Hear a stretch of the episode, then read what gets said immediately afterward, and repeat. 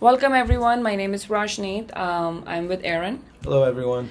Um, today we'll be discussing some of the notices that you guys should watch out for as the IRS opens back up. Uh, July 15 is the deadline to file your tax return, but July 15 is also the deadline when the IRS will start taking enforcement action again and they will start sending out balance due notices. So uh, we'll be going over some notices uh, with you guys today that if you as a taxpayer owe money to the IRS that you should pay attention to. Uh, the very first notice we'll talk about today is the CP 2000. All right, so the CP 2000 is a notice that the IRS will send to a taxpayer when there's underreported income on their tax return. So if a taxpayer files a return and the IRS notices that there's additional income that was not reported on the return, they will generate this notice and uh, along with the notice is a proposed balance of amount due.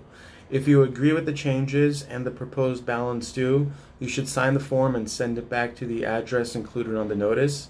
If you disagree with the proposed balance and were the changes made, uh, then your best course of action would be to consult with a tax professional. Thank you so much. So, guys, CP 2000 is very important notice. That means the IRS has found something wrong with your return and they can assess your additional tax owed um, to you. So, if you have documentation to respond back to the IRS, you should definitely respond to the CP 2000. Um, so, the next notice we'll be covering is the CP 91. Aaron, can you go into that? Yes, the CP 91 is the final notice that the IRS will send to you before they levy uh, your Social Security benefits. Um, the notice provides you with 30 days to contact the IRS to pay your balance in full or to set up payment arrangements. Now, if you disagree with this balance or you're unable to pay it off in full or via a payment plan, then again, your best course of action would be to contact a tax professional to assist you with this matter. Awesome, thank you so much. So again, um, the IRS does have the right to levy your Social Security benefits. We get so many questions in the uh, office. You know, can the IRS levy my Social Security benefits? Yes, they can. And depending on the balance owed, if this case goes to revenue officer, um, they can levy you up to 85% of your Social Security benefits. So definitely pay attention to CP91 and respond within the time frame.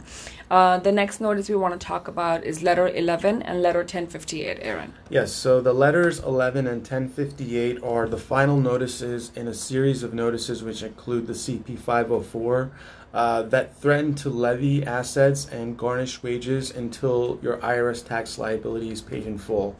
The IRS will begin to take collection action 30 days from the date on these letters if you do not respond. If you receive one of these letters, you'll find attached to it the form 12153 request for a collection due process hearing. If you absolutely disagree with the balance on, on these letters, uh, then you can uh, submit the form 12153 within 30 days from the date on the letter in order to schedule a collection due process hearing. Um, we do not recommend scheduling a CDP hearing unless you are absolutely disputing the balance or the filing of the federal tax liens.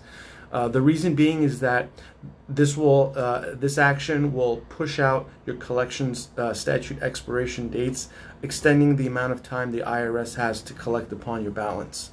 While, while you wait to hear back from the IRS regarding the date of this hearing, you will be protected from any enforced collection action. However, if you request the CDP hearing after the 30 day deadline, then you will not be protected from an enforced collection action while you wait for your hearing. Uh, if you do happen to receive these two letters and you are unsure about what action to take, your best course of action would, would be to contact a licensed tax professional to respond to this within 30 days from the date of that letter.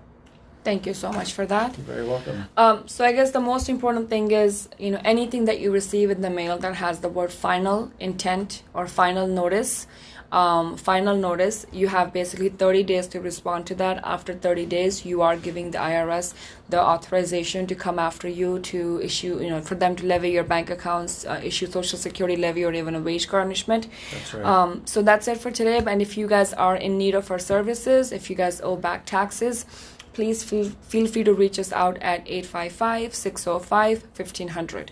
Thank you so much. Thank you, guys.